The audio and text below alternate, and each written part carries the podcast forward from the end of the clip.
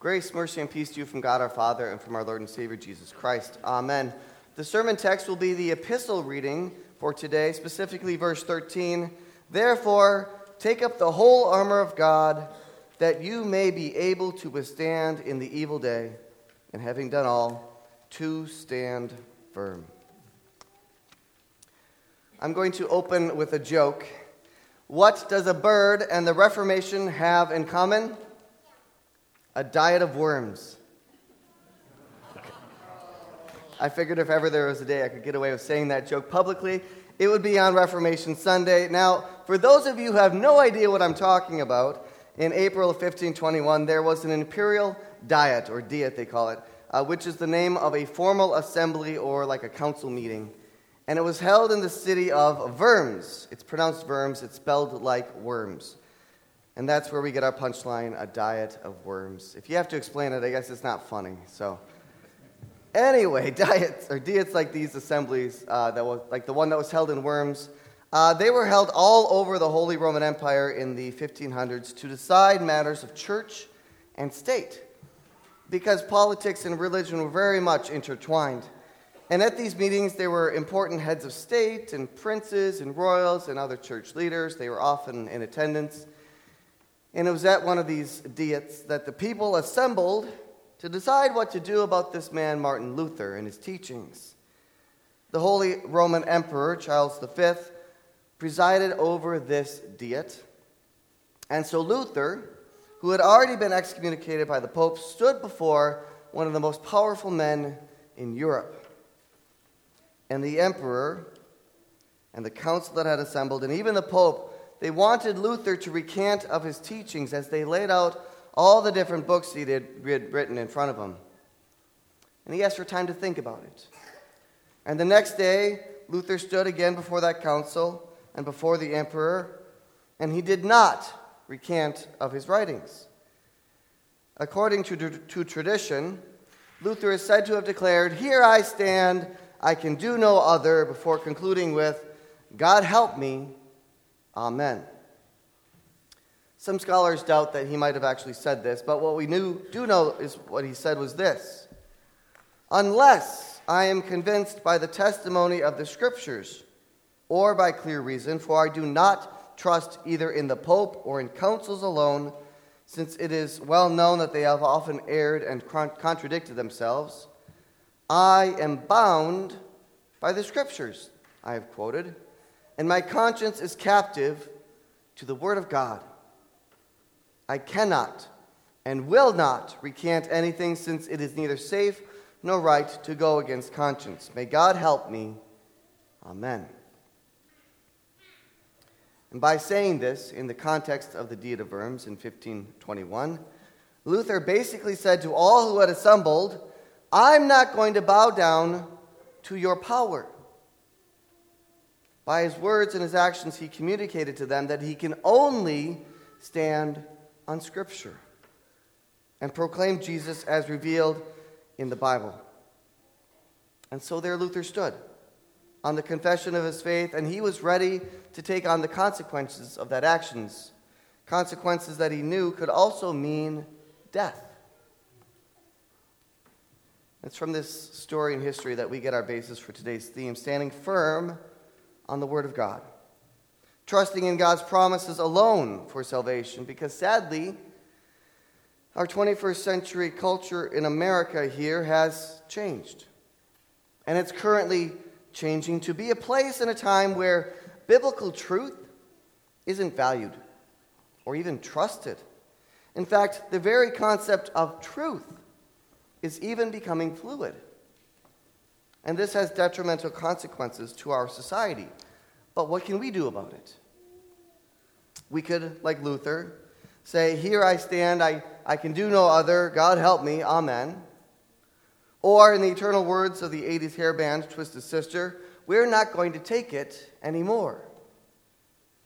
For a society to function properly, there needs to be an agreed upon absolute truth. We need a firm foundation on which to build. When someone says, Well, that's your truth, that's, that's different from my truth, when you boil a statement like that down, you actually get something like That's your opinion uh, versus this is what my opinion is. And it's possible that both opinions could actually exist devoid of any truth. But when someone's truth is anything other than what it says in Scripture, it loses all authority. Because if it's not from God, there's only one other source it could be from. And that means it comes from Satan or the world or our own sinful self. And that means it's fundamentally broken. If you've ever had a conversation with someone that has a very different worldview than you, one that doesn't come from Scripture, you might have noticed how, how complicated and, and hard to understand it is. And it's because it's like they're trying to describe what they look like by using a mirror that has been broken. The pieces might be there, but they don't fit together like they should. It's, it's segmented, and maybe there's even parts missing. That's what happens when we define our lives and our worldviews apart from God. Worldviews that are fundamentally flawed, they're broken. Instead, what if we use the perfect picture of who we are to describe ourselves? The picture given to us by God. A picture made perfect, developed in the black room of the tomb. A photograph developed when it was soaked in the blood of Jesus. A photo rinsed clean and given to us at our baptisms. Because when it comes to this world, and specifically our culture, we need clarity of truth a sure foundation on which we can stand. And we need to be on the same side. We need to stand together. Satan, in his attempts to attack, he works to divide us, to cause us to fight amongst ourselves, to, to distract us from what matters most. But we must stand firm, confident in who we are and in whose we are. And when you have a biblical worldview, it might feel like society wants to shout you down or to shut you up. But you must stand firm.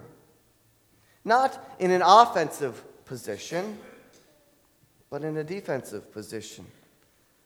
And when we stand up for what we believe in, it may feel like we are on the offense, but we're not. It's God who leads the charge, and it's our job not to retreat. We must stand the line. We cannot give in. We cannot retreat from the battlefield. We cannot compromise our beliefs. It is too important that we not turn and run. And so we stand firm. Like it says in Ephesians 6:16, in all circumstances take up the shield of faith with which you can extinguish all the flaming darts of the evil one. And trust me, Satan is firing his flaming arrows on the regular. I don't often get political with you guys, but today I'm going to a little bit. Have you ever noticed all the hot button topics are connected?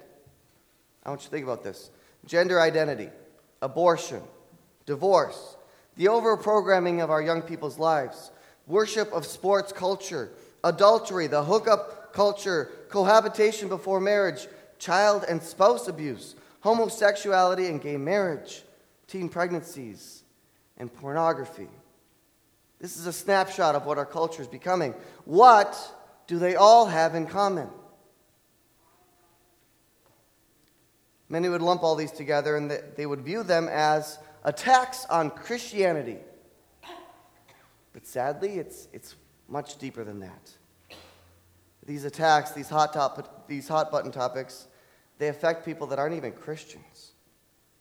You see, these are assaults on the very concept of family itself. A family as designed by God, which is the core building block of any society. It's in the family that we have the teachings of respect for elders and those in authority. It's in the family that we have the teachings that actions have consequences. It's in the family that the very foundation of what love looks like is laid down and built upon. The reason the family is so important is because it's at the core of how we know and love our God. God, the Father, is our Heavenly Father, who has love for us that never fails. He's the one who's by our side through thick and thin, who never leaves us to wallow in our sin. Jesus is our brother, the one who died in our place so that we might be adopted as sons and daughters of God. The Holy Spirit works in our hearts to create the desire to live in such a family, one we don't deserve to be part of, yet we are brought into by faith, which He creates. God's the creator of the family, and He's the ultimate authority to which we must bend our wills. And we do so willingly because what he, what he has done for us.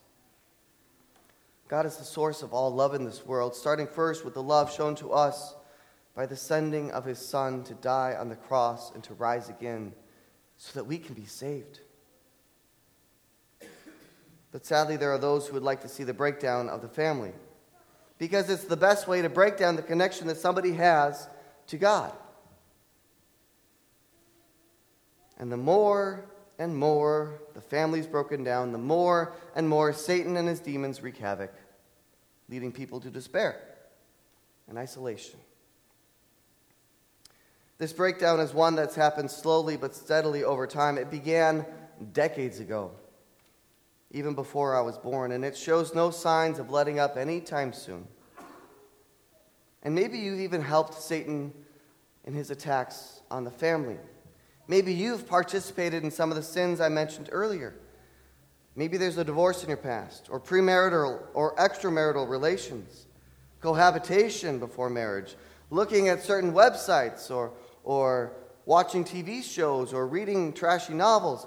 Maybe there's even giving up on making the family dinner a priority. Having the thought that this little thing isn't a big deal, but it is. If you've helped in the breakdown of the family, please stop. He who has ears to hear, let him hear this. That's not part of the life God's designed for you. That's not part of the life that God has called you to. And so repent of those sins and turn back to God receive his forgiveness. Because we, as his called children, don't just stand against something, as in what's happening in today's culture, but we stand for something. And that's the biblical and godly approach to family. And so, what can you do? Well, you stand firm in the faith. You don't retreat. You don't give in. You don't not say something because it might offend someone, with, of course, the caveat not to be a jerk about it. And yes, the arrows might fly toward you. The world may even hate you. That's what Jesus says in John 15, 18, and 19. If the world hates you, know that it has hated me before it hated you. If you were of the world, the world would love you as its own. But because you are not of the world, but I chose you out of the world. Therefore, the world hates you. I forgot to put that up. You cannot retreat. You must stand firm. Now, let's say you know someone who has a very different view of the world, one that doesn't come from Scripture. How do you handle that? You speak God's truth, and you get one of two responses. The first might be what you'd expect from someone who's hardened their heart and has turned away from God. Those are the ones you pray for. The other, though, might be from someone who doesn't know any better. There was a time after I picked up my daughter from preschool here, she had to use the restroom. Uh, I, had to, I had to go to the one that was out in the narthex here, right across from the office. And as you might know, the lights in that uh, bathroom uh, function on a sensor. And my little girl is not very tall, and so she did not trip the sensor to turn the lights on. And I was watching the little crack under the door to make sure that the, that the light turned on, but the crack remained dark. And so I went and I opened the door to wave my hand in front of the sensor for her, but before I did that, I saw my little girl standing by the little nightlight that's in the bathroom. She wasn't scared, but instead she was drawn to the only light she could find in a very dark situation. And that's us too sometimes. When we find ourselves in a dark situation, we look for and we gravitate toward any tiny little light that we can find. What's interesting is that my daughter hadn't cried out yet to her father for help to illuminate the whole room. Instead, she just clung to whatever she could find, when instead she should have called out for help. Again, that's what we can be like too. Instead of calling out to someone who can help, instead of calling out to God, we just sit there. Or in her case, just stand there, waiting. Maybe you know someone who's in a dark place right now, who's holding on to what little light they can find. Someone who's just waiting for somebody else to come along and to turn on the light for them. To share God's message of love and hope and of salvation for them. To tell about Jesus to them. And this can be in all sorts of different circumstances, but grandparents, this situation is exactly where you can shine. Because all you need to do is stand firm in the faith, speak truth in love, and pray for that person. Now, for us in this room today, we, when we stand firm in the faith, it might not seem to change the world or our culture.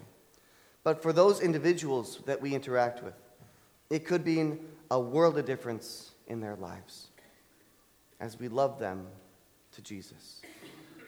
And that's what makes it all worth it. Amen.